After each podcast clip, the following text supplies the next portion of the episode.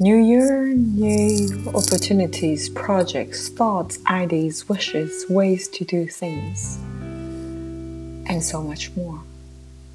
The first week of 2022 brings an energy of renewal. You can ride this wave and follow the impulses that this week's energy offers.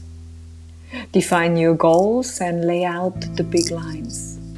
The detailed work will take place next week, supported by Mercury retrograde.